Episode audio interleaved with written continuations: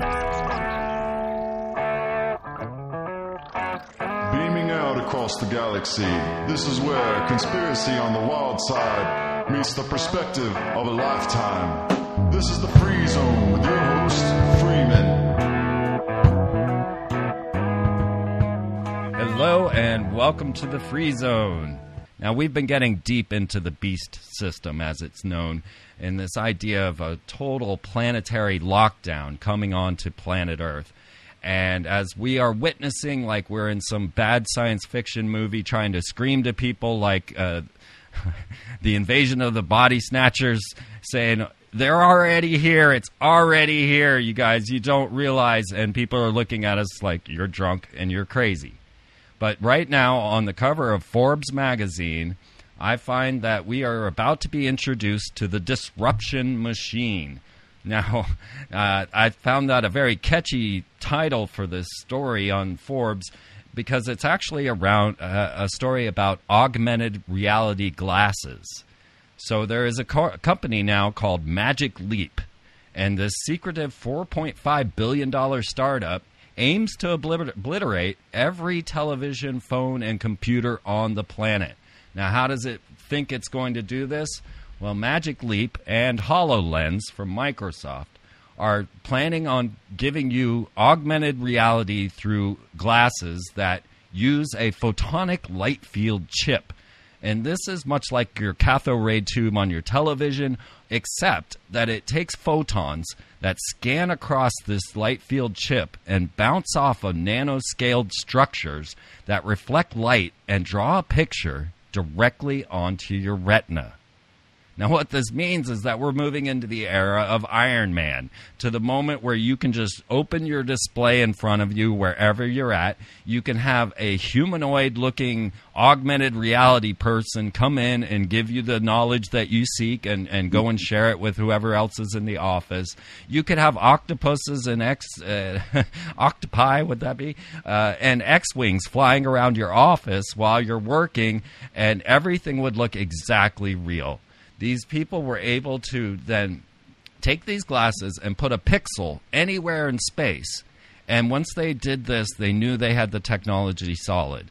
They are now able to project, say, a television screen in the middle of your room, floating. You can walk around it, look at it, change the channel. Augmented reality is becoming a reality next year and to look at this planetary lockdown and all the integrated systems that are going to go into this really strange future we have, folks, is none other than Elana Freeland, who you have enjoyed on the show before, and Billy Hayes, who we will know as uh, the HAARP Man, or we might call him the Microwaved Man. He is an MK Ultra survivor, but because of his sub subcontract uh, agreements with HAARP, he is not under non disclosure agreements. So he actually has a security that will allow him to speak with us. So we are so lucky. Elana is well known for her book, Chemtrails, HAARP, and the Full Spectrum Dominance of Planet Earth. You can pick this up at Amazon. I highly recommend it. You want to get this data, this details, so that when you're pointing out those chemtrails in the sky, you actually have some science behind it to tell you. And let me tell you, Elana has the science. So, Elana, Free, and Billy, please, uh, welcome to the show. Thanks for having us. Thank you also. Yes, I am very very interested about our show because this is going to go places that, well, you guys have not had the opportunity to go.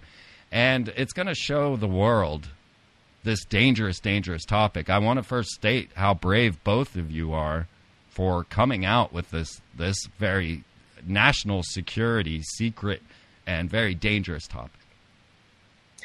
Well, I would say that Billy, in particular, is uh, in uh, sometimes grave danger and I appreciate everything he has given me as guidance uh, while I wend my way through not just uh, radio shows, but the most recent book that I just finished and is with uh, my publisher uh, on the space fence. Billy was invaluable. In fact, I'm going to give him credit or blame him for two years of work on the space fence because he was adamant that this had to come out for the public to know about. Yes, and thank you, Billy, because that's the truth. Uh, you you you began as a, a contractor at HAARP uh, starting to get into the understanding of the levels of technology that this thing could accomplish. I remember back in the day, now this was just a, a, real moment of revealing for me, and anyone wants to go look it up, they can look it up in the Anchorage Daily News. Uh, that when they were testing HAARP as a missile defensive shield, a meteor came into the atmosphere and seemed to strike right over the HAARP antenna array. And then there was a sonic boom, and three hours later, an earthquake. The Anchorage Daily News reported it was the end of the world, that all the Denzians of Anchorage were running for their basements. People thought it was over. They had never suffered an earthquake like this ever. And uh, that was my introduction to HAARP. and my first idea was, oh my God, can we hurl meteors at the planet? And then the second thought was, wait a minute, if we have a missile deflection shield, does this not break all the, the mutual destruction treaties that we have with the rest of the world? So, Billy, do you want to pick up on any of that? Well, actually, uh, that was the first harp uh, you're talking about, H A R P with Gerald Bull. And uh, that sequence just wasn't expected. That was not part of the SDI program. Do you this remember what year that was, Billy? 1964. Does that sound right to you, Freeman? No, what I'm talking about happened in the 90s. And it was just as HAARP had begun. Uh, let me see if I can find the, the news story on that. But feel free to, to discuss uh, how HARP has uh, uh, this type of capabilities and anything that you wanted to say on the early renditions of HARP's beginnings. Yeah, on the Gerald Bull. Go ahead, Billy. Okay, well, in 1964, Gerald Bull was doing testing of the supergun out on the Aleutians, and the idea was to launch an atomic de- detonated uh, load into the atmosphere and ring the magnetosphere. At the same time that uh, out in the Atlantic and out in the Pacific, they were also doing ringings at the same exact time, trying to coordinate a ringing around the Earth of a specific portion of the uh, magnetic flux field.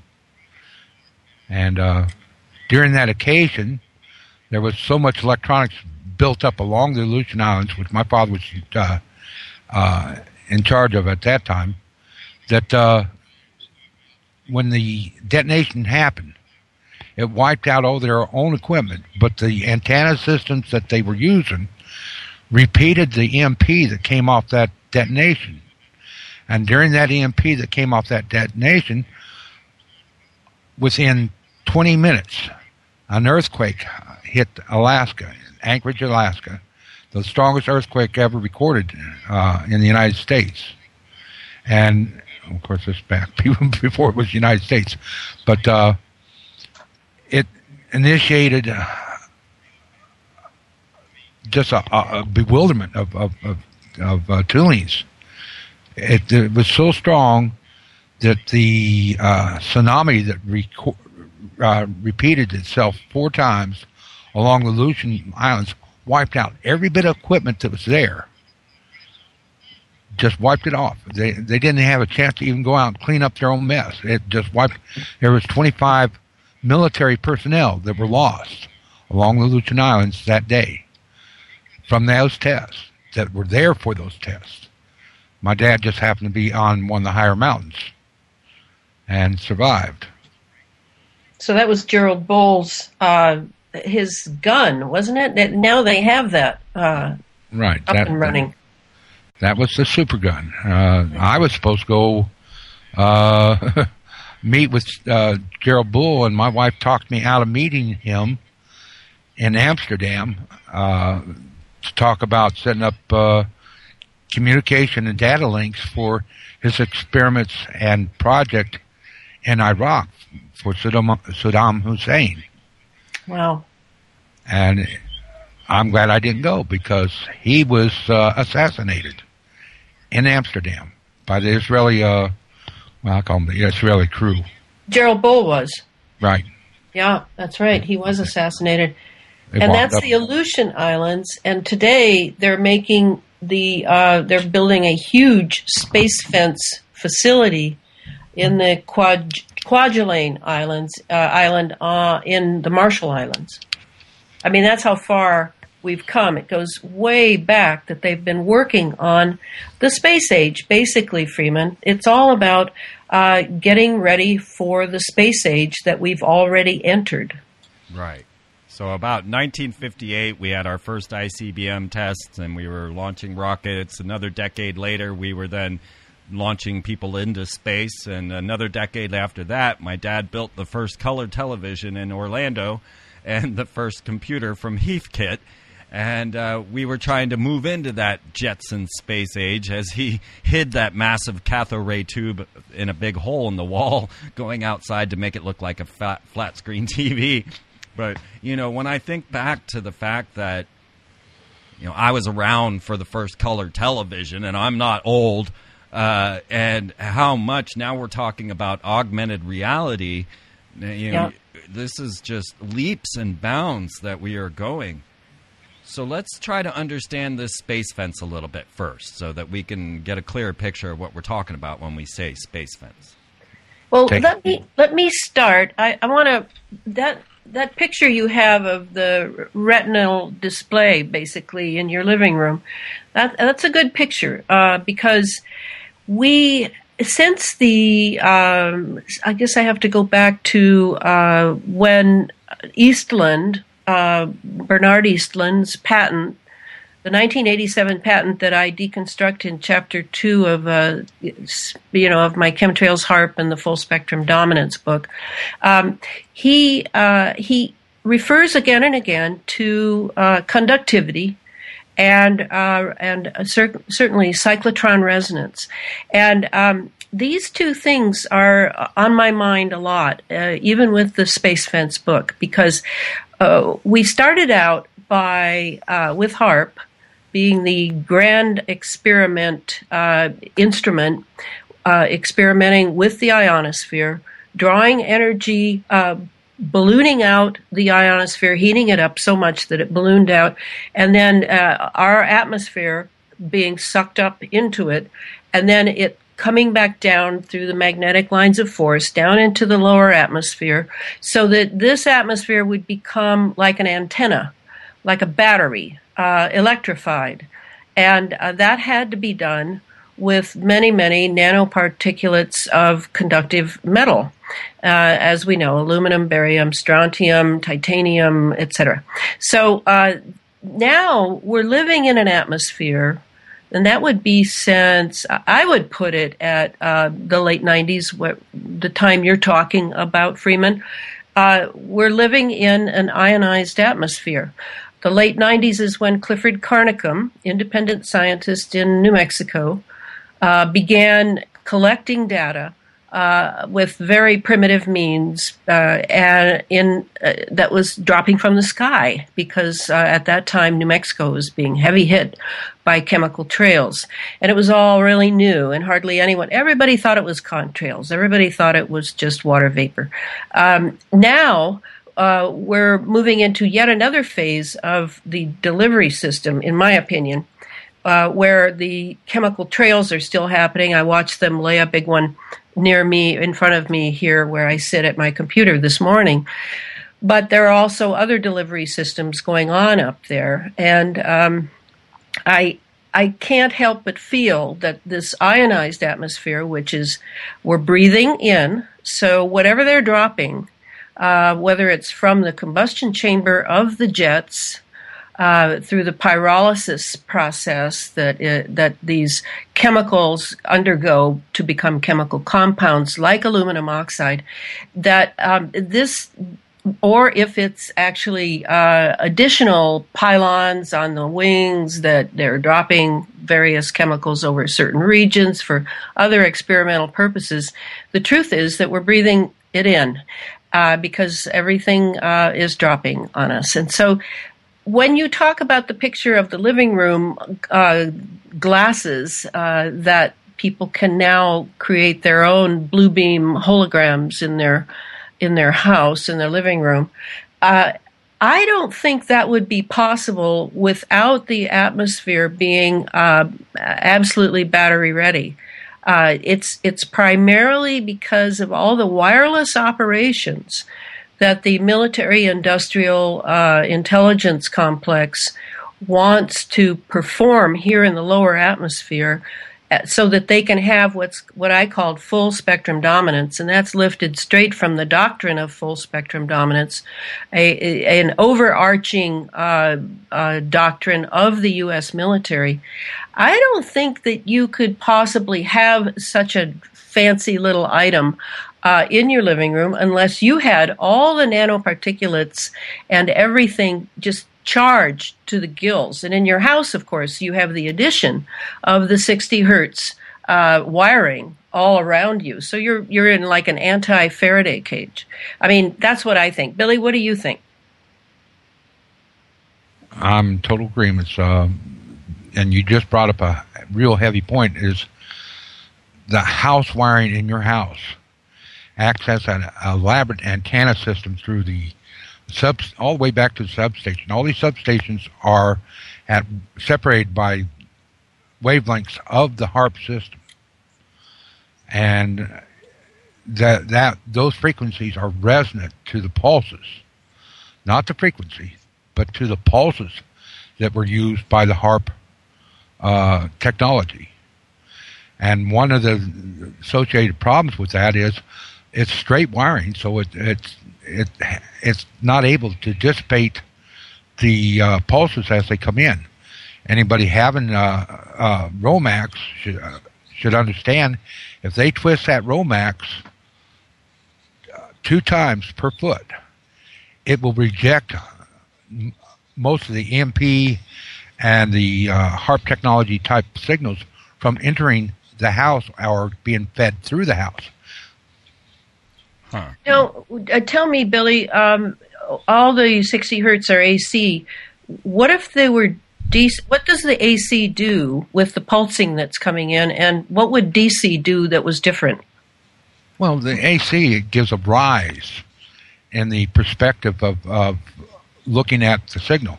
So if you take a HAARP signal or a space fence signal and launch it at the same time as that rise, and it coincides with any one of the the um, sub uh, harmonic frequencies of 60 cycles, when it reaches a peak and you launch that, it gives a tremendous hump to the uh, the the occasion of recepting that pulse.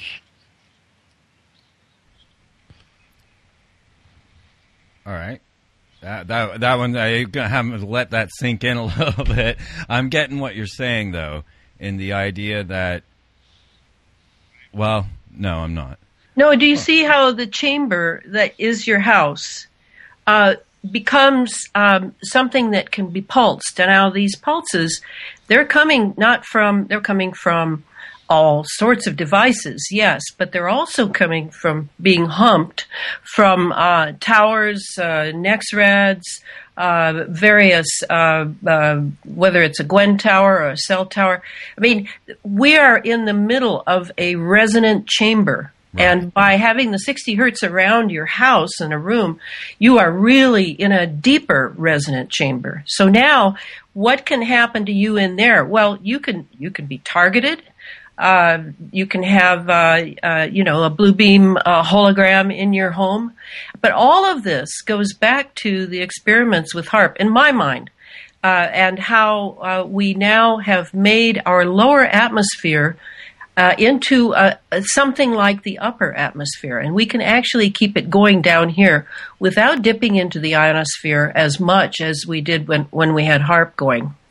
Uh, I had many instances when I lived in Austin, Texas, where I felt I was being microwaved from the inside out. Yeah.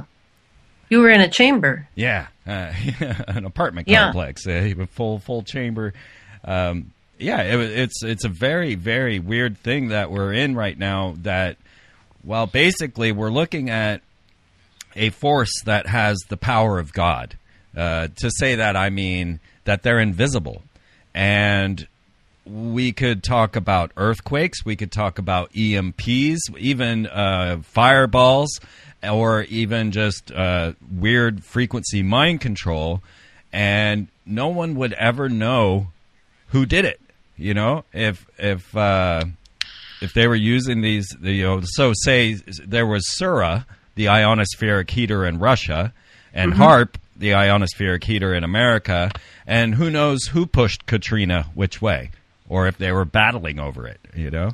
Oh, did you see that when it first happened? Did you see the two uh, fiery? Uh, I think it was on some Dop- Doppler satellite feed. Two different forces down by the mouth to the Mississippi, battling back and forth. Did you see that, Freeman? I did. Yes. I saw it, and then it was gone from the web. Right. Absolutely gone right after that. And that's yeah, what we're I here see for. what you mean. Yeah, and that seems to be the biggest problem is anything that came out that was visually active and and factual, it disappeared within a day or two of, of the media picking up on it or or anybody saying anything about. Uh, all the YouTubes that had the factual images disappeared Yes. within 24 hours. That's right, a- and that was 2005.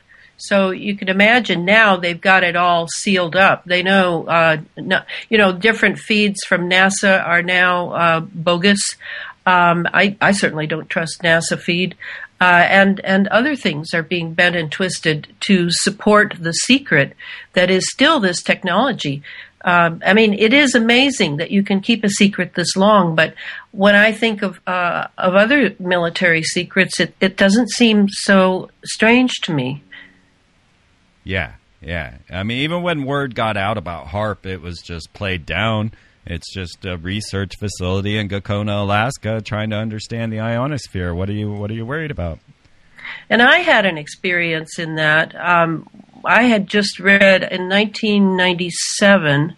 I had just read Nick Begich's book and, and Jeane Manning, "Angels Don't Play This HAARP," and I had taken the book along with me to a substitute teacher job.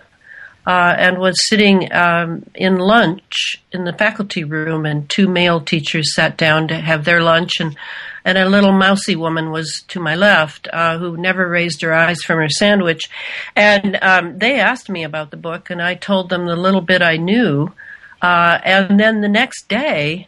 Uh, I had a military chopper over my house for five minutes, I guess, putting me on XY coordinates.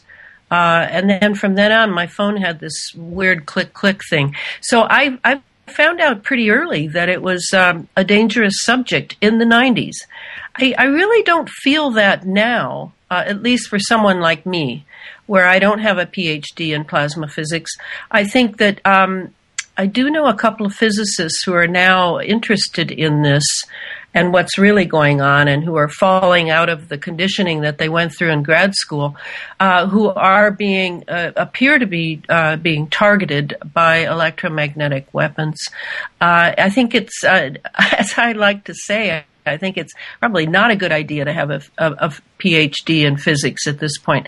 To me, Billy has been really valuable because he had the hands-on experience from the very beginning of this technology, uh, and that that's really um, it helps to give me ballast because I'm good on big picture and I'm good on research.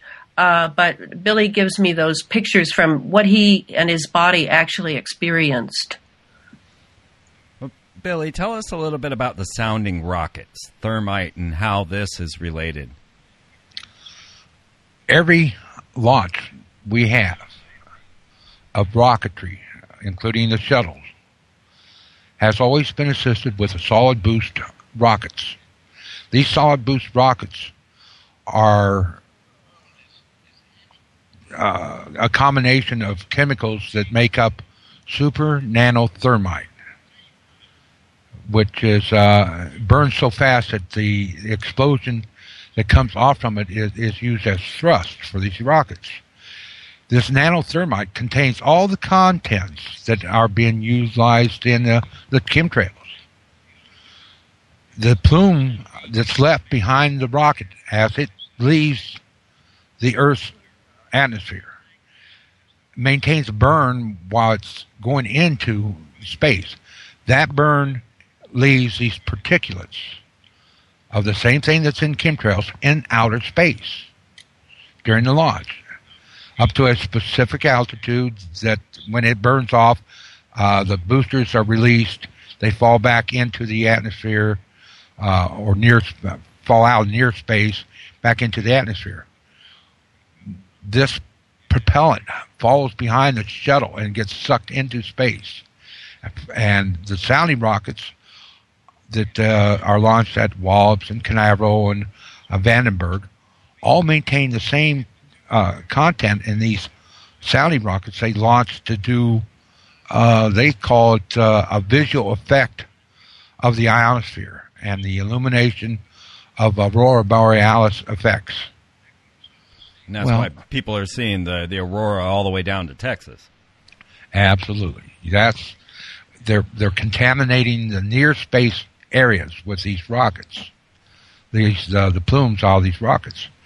This stuff uh, eventually works centrifugal force with the Earth moving. As long as this stuff is in orbit, it will centrifugally mend itself back to the equator lateral position of the Earth, making a positive ring around the Earth. Well, and that's yeah, that's the part of the space fence that's in near Earth orbit. Let me add a little being, bit to yeah, that before we go to that. I just want to add a couple of stories so that people know that you're you're right up there with this. Uh, there was an event that occurred not long ago. It was called the Cloud of Care, and I covered this. You could watch the launch live on my website from the the Wallops Flight Facility, and it was called the Cloud of Care. And CARE stood for the Charged Aerosol Release Experiment. Now, the open reason for launching, now what, what this was, was a rocket that launched up into uh, the upper atmosphere at about 180 miles and released a cloud of aluminum oxide. And they said that this was to test for noctilucent clouds. And they released this thing. And like I say, you could watch the launch live on my website, but when it hit the news, and I have the news on my website as well. Uh, they were saying, "Oh my God, aliens have opened a portal in space." And the news said, "We have no idea what this is. Uh, there was an opening in the sky, and then it went away, and it was the craziest thing." And they were going, you know, the newscasters and everybody making. You could watch the launch live from my website. I know what it was. It was the cloud of care. So here is a, a prime example of a charged aerosol release experiment, open to the public but not to the news.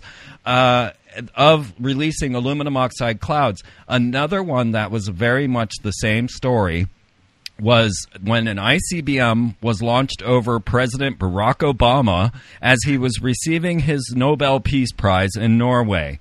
This, of course, was known as the Norway Spiral. Now, again, the news announced aliens greet Barack Obama for his his Nobel Peace Prize. But what happened was there was a Russian submarine in the White Sea right there. They launched an ICBM. Nobody seemed to care that Russia launched an ICBM over the president receiving his Nobel Peace Prize. but then this rocket uh, was spewing, like the cloud of care, out of the side of the rocket, making it spiral in space. And then that happened to occur directly above the ionospheric heater known as EISCAT. And it seemed as if EISCAT was pulsing this, uh, this uh, aluminum oxide cloud. Now, aluminum oxide, folks, yeah. is the base element of sapphires. We're talking about gem and minerals in space. So we're going to get into this as we start to talk about this cloud forming out there. But there are two public examples for you. Uh, that you can go look for yourself aluminum oxide cloud in the Norway spiral and the cloud of care. Open science right there. Well, that was really good. I didn't I, know that about the Nobel Prize and, and the Norway Spiral. Too much. You can't write this stuff.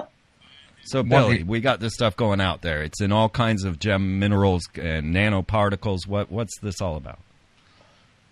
it's a it's a fact that they're trying to devise a communication data system that will be around the earth in such a way that no matter where you go this this ring which will be eventually like the rings around Saturn will be able to respond to any frequency that is in that bandwidth or the resonant length of those rings. Therefore, if they're pulsing six pulses per second, there is a portion of that ring that will be resonant to six pulses per second Down here. down on the Earth Yeah. and outer space. So any any type of communication that was digitized that was pulsing at the sa- same rate on the frequencies that they want to utilize will be uh, reflected on that ring and act as a number one as a translator, being able to like a repeater, be able to receive it and repeat it. Mm-hmm. At the same token, everything within this ring is of the same content that is utilized in DVDs and CDs Right. as it spins mm-hmm. around the Earth in the or- Earth's orbit at, at a speed that's reasonable that a laser, a small point of a laser can make contact with that ring. It can either record information being sent on up to it or read that information that is within that cloud. Wow. Yeah. So now you got a, a, a recording system that is se- essentially uh, beyond infin- infinity. I mean, it, it, it just goes on and on as they add on to the, eventually add on to this so-called spinning cloud. It will be infinite of the information that they can cram into it. Wow. Now, Billy, let's go from the pulsing that is going on in the cloud that is the the CD around the Earth to the uh, instruments that are placed on the Earth, uh, and that space between the two, from the near Earth orbit down to the Earth. What what will that pulsing do down here, and what does it mean for us? what it means is anything that is digitally enhanced will be able to be monitored, recorded, and saved to look at in the future. That includes your license tag, your driver's license, your credit card, uh, your bio, your, anything, your phone calls. All this information can be collected and monitored. Everything you give up when you walk into Walt Disney World. Absolutely. I've, I mean, uh, now they're trying to devise uh, frequencies into the Terra wavelength, which would include your DNA. Wow. And your thoughts. Right. Yes. I mean, We're we're getting to that point right now with CRISPR technology. Uh, uh, China has announced that they're going to produce the first genetically modified human. Uh, this, th- well, we're getting we're getting deeper. I don't want to get there yet. Um, now, just so the public understands this as well, folks, just so you can see how far this stuff can go. Uh, the EISCAT ionospheric heater in Norway, in Svalbard, was used to send a Doritos commercial to Ursa Major. All right? Distant star, folks. And uh, uh, the strangest thing for me, guys, Billy and Elana, this, this one just takes the cake. The Day the Earth Stood Still with Keanu Reeves a movie that says humans are so horrific and warlike that you better send a giant nano robot here to destroy us if we can't prove that we're not warlike cre- cretins. All right, the movie "The Day the Earth Stood Still" with with with Keanu Reeves. They used the deep space guide wave to send this movie to Alpha Centauri. Now this you can look this up. I'll put it in my Twitter feed, folks, if you want to see it. It's and I'll put the HAARP uh, uh, meteor in my Twitter feed as well. Uh, but you can see this for yourself. We sent the day the Earth stood still. Now the day that it ended up at Alpha Centauri, telling all of the people there that we are horrible warlike beings and should be destroyed, was December 21st, 2012. That was the day it actually arrived at Alpha Centauri because it took four years for it to get there. So this is the type of capabilities that these pulse arrays have to be able to send Doritos commercials to distant stars. Hmm. So, all right. So, Billy, let's go somewhere that you normally don't go. How would you see the rings around Saturn and how they formed? If our if our space fence ring is looking more and more like one of those rings. How did those rings form around Saturn? How would that have happened? There would have had to been an uh, um, asteroid or something hit the the uh, the planet mm-hmm. that would have had to send debris up Yeah. out of the methane. Remember, you have to remember uh, the majority of Saturn's uh, lower atmosphere is methane, frozen methane. But underneath that, which is where we cannot see, are are elements that we know of, which would have been possibly aluminum oxide, Uh huh. and it would have thrown all this stuff debris out around the whole complex of, of Saturn, and the centrifugal force of Saturn's spin Mm-hmm. eventually, eventually centrifuges this to the center of that spin, and therefore you have the rings. So it Now- would make sense that we're developing a space fence ring uh, for space communications with uh, our devices that are in space. I mean, I believe we have one right now on uh, on Saturn's moon Titan, and that would be the primary goal in space Well, for here- that ring. Right. Here's what uh, one of the projects that Bernard Eastlund was uh, participating in was ringing the rings of Saturn with HAARP. Intentionally trying to bring it. And when they did bring it, so all of a sudden they had a hexagon that showed up on the, the uh, polar region, the North Polar region of Saturn. Right. And it's been there ever since fluctuating and, and in and out, but it did something to the magnetosphere of Saturn. Ah, Okay. And that's why I'm bringing up these open articles that you folks can go check out for yourselves. So you know this is not just an ionospheric heater. It does go to distant stars, it does go to distant planets, and it could absolutely be ringing the, the rings of Saturn without a doubt. Now, we had a, a, a LCROSS mission. Uh, NASA launched a rocket, a kinetic weapon, uh, straight into the moon. Now, there was really no purpose for this as far as the public uh, examples were coming. They said that they crashed this rocket into the moon to discover water, but they had already, India had already discovered water on the moon just months before. Uh, but w- what I, I believe uh, is, and we, I wanted to get into tomography and some of these ideas of how this is all just really sinking into everything. But when you strike something like the moon with a rocket, with a kinetic weapon, and then you can pulse HAARP at that moon and see inside of it. Just like you saw on Jurassic Park where they hit the ground and they could see the dinosaur. It's very much the same thing. And that was my belief for the LCROSS mission, why they crashed a rocket into the moon. Uh, and, and HAARP confirmed that they had uh, performed tomography on the moon. Do you have any ideas on that? You hit it right on the button.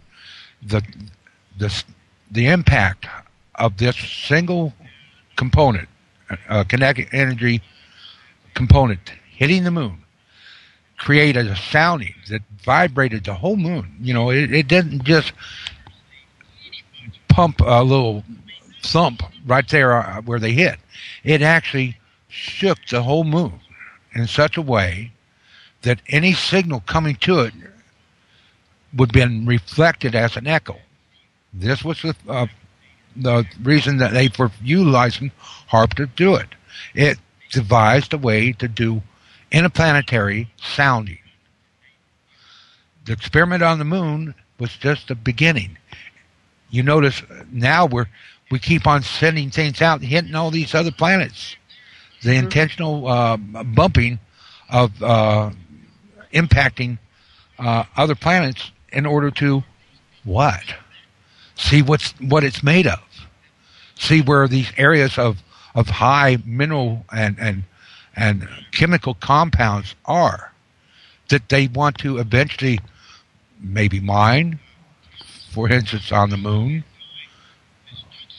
I mean, the, the, the idea of having helium on the moon is major. Helium 4 mm-hmm. Is, mandatory that, oh, whoever gets there first gets a mine at first. Well, Chinese are getting ready to do that. Yeah, no one's expecting China, right? They don't see that coming. No one thinks about the fact that Kazakhstan is the major launch pad for the world. Uh, NASA's fallen way behind. We've got SpaceX rockets exploding on the tarmac. We have, but you know, Kazakhstan, the Russia-China alliance. You know, they they've already got their first military space station going up. They've got China is way ahead in this space race. Well, you think so? Well, I, I don't sure know, but I, I, mean, sure. maybe not way ahead, but uh-huh. much farther than I thought China would be. Is I but guess that, what I meant. Way ahead for China is. Well, that's what the that's what the war and space thing, uh, CNN thing said, wasn't it, Billy? That Russia right. and China were way ahead. Right. That's that's basically what they said, but they didn't really say it that way. Uh, it's this what CNN presented is what's happened in the past and not in the future. Mm-hmm. Right. They this all these things that they they were uh, contemplating have just uh, recently lost their um, what's the word their um, security. They're no longer classified material. Right. Mm-hmm. They they were able to actually go into places that have been normally in the past classified. Buckley Airfield, Schriever Air Force Base, the Control Center for Space surveillance systems. Just recently, over the last year, is is they they're they're kind of dumping that, those old systems, and that's where this new space fence falls into the new space surveillance system, hmm. which is not just surveilling space; it's surveilling from space back to Earth. And this is so beyond satellites. This is. This, oh yeah. So beyond. I mean, yeah. this is the beginning of of total human dominance. The planetary right. lockdown. Absolutely. Right. And, and it's important to remember that, that the space fence was up and running under the SDI, the Strategic Defense Initiative, back in the Reagan era. Uh, and and right before actually too, but that what they were lacking and this is my opinion, what they were lacking was what HAARP has given us, which is this sort of ionizing of the lower atmosphere. They really needed that in order to produce not just a space shield, but a space CD and the lockdown on all of the instruments down here that are calibrated to operate with the space fence. That's a real key point, and Billy knows a lot about that yeah, we're talking we're talking about smart meters, uh, monitoring smart meters, uh, being able to uh, transfer information from everything on this earth that it has a digital recognition. That means your TV, your computer, your cell phone, your your smart meter, uh, going to the cash register, uh, anything that has a GPS lock on it. And the only way to get out from underneath the control of this would be, be at this moment in time be uh, knock out the GPS system, which is which is what this so-called space war is all about. Because technically speaking, you could not have a war today without GPS. You have no way to see where these locations are accurately. You're back looking at a map. right. Yeah, boy, I remember the day. Well, let's Yeah. let's take that to to the ultimate level and, and analyze a little bit of this in the ideas of mind control because we're getting to the end of this first hour, and I'm I'm thinking of uh, something you discussed before as the troops in Iraq just suddenly gave up. That was Well, the yeah, that- weirdest moment. Well, that, that that was the voice of God weapon, um, and uh, and I mean I think everybody knows about it now, but at that time it was very very unknown, and it did seem mystical, uh, and um, it's it's how I think of people now who jump to the ET conclusion with no research no no really looking into the facts of the matter and completely underestimating uh, human uh, cunning and capability. Uh, that that voice of, of of Allah, they called it then, but uh, that now is known as I think I would call it synthetic telepathy and uh, what's the other term? There's the another neurophone. uh, oh, beyond the neurophone. Beyond. This is uh, oh uh, yeah, V2K, voice to skull. Mm-hmm. Those are the two terms that it's known for, and uh, and that that too depends on pulsing. That too, everything has to do with resonance, Freeman. Everything, and Well- that's why ionizing the atmosphere really eases these technologies into place. You've seen this same system utilized in crowd controls. It's called LADAR. Right. Uh, the, it's that's just a simplified, low-powered portion of it. In Iraq, they went out and had these in advance of us going in. They had these uh, half tracks running around out in the desert with these dishes on them that uh, nobody understood what they were. You know, Right. What, Right. Uh, and this was light, lidar. They were pumping out hundreds of thousands of watts per unit by putting in a, a, a amplifier that just plugged in into the system. Normally, it's only a thousand watts. You plug in this PA in into it, and all of a sudden, you got a hundred thousand watts.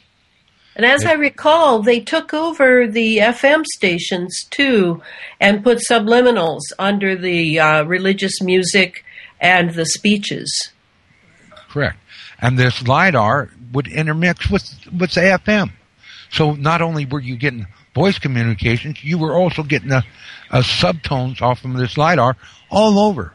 Within in, within 500 miles, anywhere they lit up these lidars, it would reflect off from the uh, local atmosphere and in, interject into the transmitters of these FMs.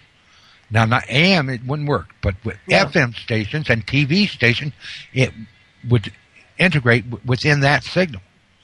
Which brings us back to your initial comment, Freeman, on this new device being put out. I think, did you say it was Microsoft or no, it was Google? Um, this device, I would be very cautious with it as to what sort of uh, subliminal capabilities it has That's- yeah. being piped into it, under it. Oh, yeah, I'd be really. Uh, Yeah. And it was called Magic Leap. Yeah, And, I'll uh, bet. it will be coming out. And we're going to get into a little bit of magic, folks, in the next hour in the members section. Uh, because a magician, the, the only ever academically accredited magician, designed HAARP as a psychic machine years before it was ever built in Alaska, and I'm going to cover that with you. And I, I I'm one of the rare people who actually had this magician on my show. He has died since, so I, I am pretty much your only interview that you'll ever get from the only academically accredited magician. He designed and and created a degree in magic at Berkeley and passed it.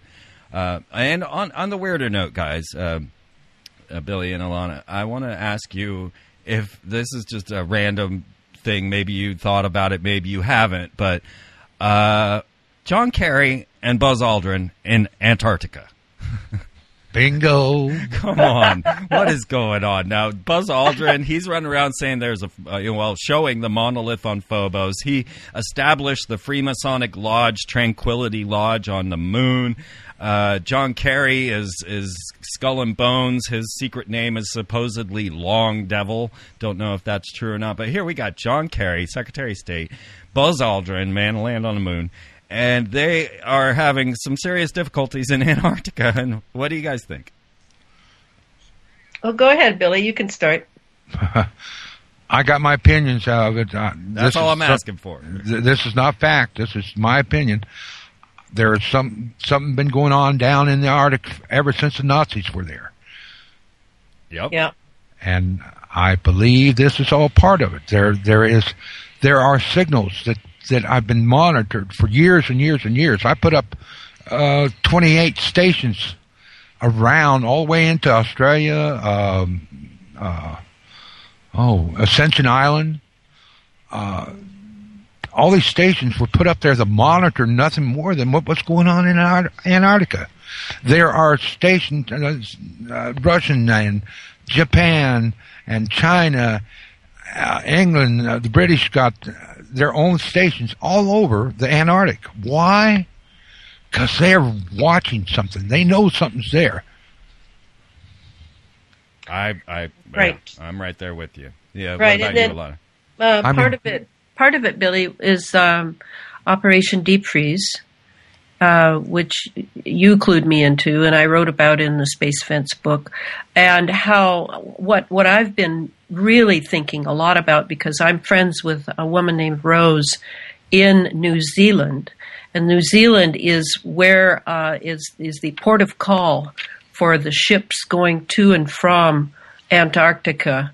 And as Billy told me months ago, uh, many of those barges that are going there were loaded with radio equipment. So we know it's electromagnetic. We know whatever's going on and being uh, being built or conducted there is electromagnetic. Um, the earthquake, recent earthquake in uh, New Zealand, not that far from Christchurch. One more time, uh, it, it seemed to me that Kerry was in town one or two days before that. He was in New Zealand, and he met with John Key. Now John Key, uh, who was the prime minister, has resigned. So you know, if you follow the breadcrumb trail of these events, we've had we had uh, a, a big, an eight point uh, earthquake in our Antarctica last February, and now there are all sorts of ring of fire things. The most recent being the Indonesian one uh, just yesterday. Uh, I think that uh, that they're they're um, uh, what did Nick Begich call it? They're they're tweaking the dragon's tail. Uh, they're uh, ringing the bell of the electromagnetic Earth, and and I don't know exactly why. For for Buzz Aldrin, I have to say that I consider all this, the uh, astronauts to be programmed uh, in order to do what they have done and in order to carry the secrets they have carried. Uh, so I don't know about that, but I I see it all as one huge drama uh, having to do with the earthquakes around the Ring of Fire as well. Well, here's another thing that uh, talking about astronauts. All these astronauts that have been in space have undergone heavy uh, concentrations of RF and magnetic field penetration. Yes. Similar to they have been through equal to what I've been through Yeah. with working on uh, live HAARP systems and associated uh, high-powered uh, transmitter systems. I mean, I, I I'm I was basically cooked, and Yeah. these these astronauts have all gone through these magnetic fields the same as I had. And when they step into a radiated field like this, they have always gotten sick. You look at every one of them that was hospitalized. Something was going on, electromagnetic uh, uh, combinations of what was going on in the magnetosphere. The same time that they became very ill. Right. There you go. This this is what happened to Buzz as soon as he stepped uh, up to ten thousand feet. They gave the excuse he was uh, running out of air, but that isn't what happened to him. The gentleman was having seizures, just like I do when I get into an RF effect Right. of certain pulses.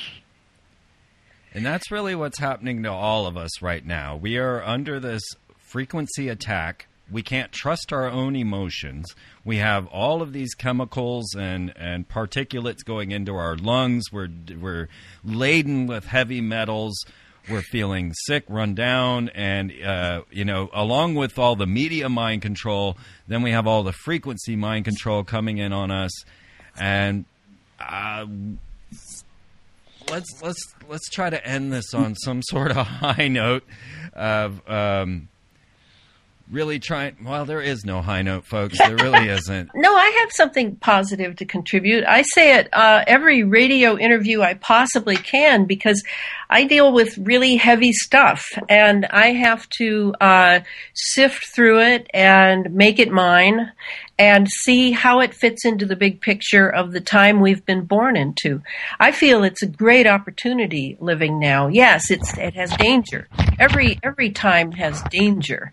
Uh, that's nothing new. But uh, today we're we're going from one era of humanity and nature to another uh, era of humanity and nature. And there are some pivotal things that must be done in order to make sure that humanity is going to make it through this eye of the needle that we're faced with now, given the technocracy that we live in. And that is, to me, two things. Make your immune system strong.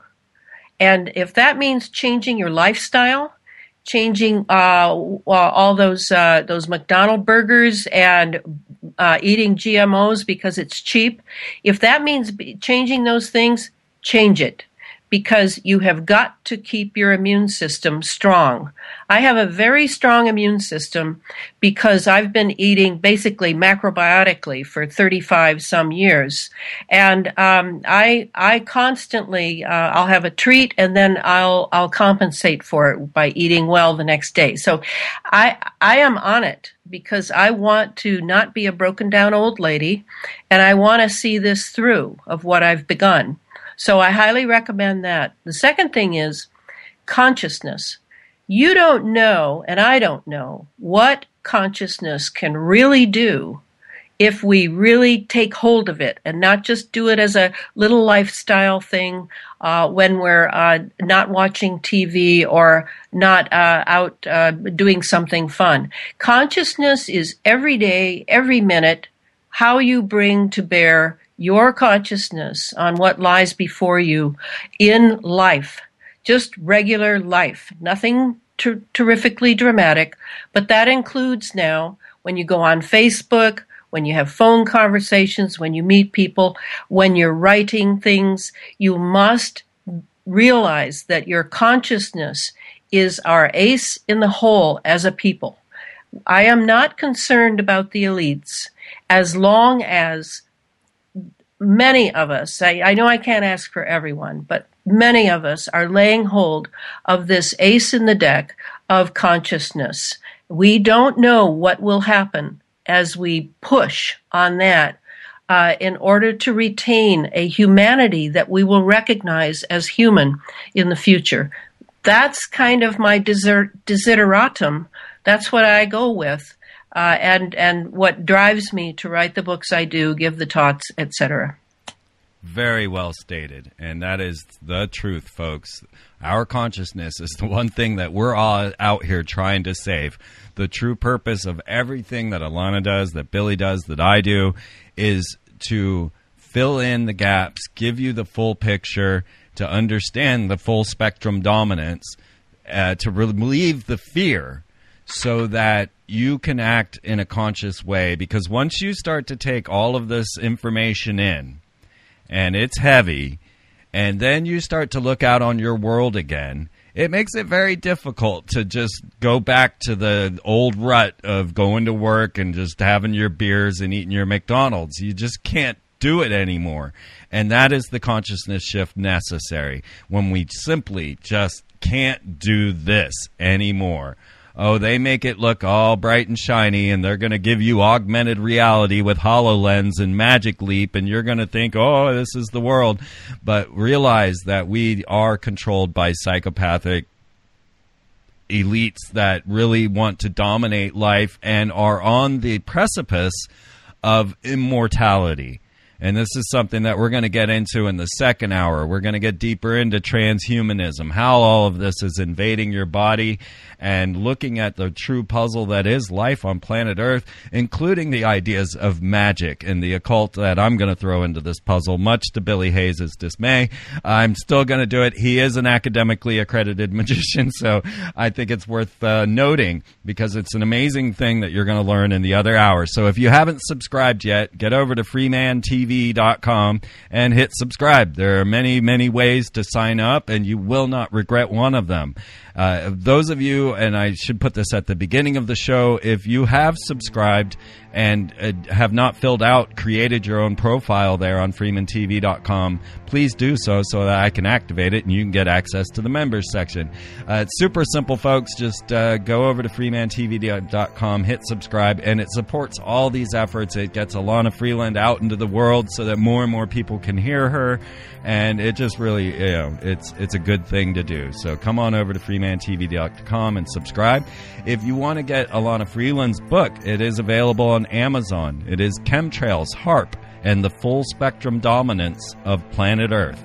Uh, just uh, search Elana Freeland. Of course, it'll be linked right here on freemantv.com. Billy Hayes, he doesn't have a website. He is here truly just dedicated from a heart, soul, uh, purpose. He has nothing to sell you. He just really, really needs you to understand the danger that you're in and has put his life on the line and even his health on the line to bring this information out to you. And I want to thank you, Billy, so much for your your your honor and your courage. And I don't know if you're still there right now, but we will pick you back up on the other side. If you're not, if you are, chime in. Okay, I thought he was off. Uh, so fantastic. Uh, we'll we'll take this on over to the other side. So members, you know, we'll join you in the members section. The rest of you, we will see you all next week. Thank you so much for tuning in every week, and I hope you're loving every bit of it, and that we are changing consciousness on planet Earth.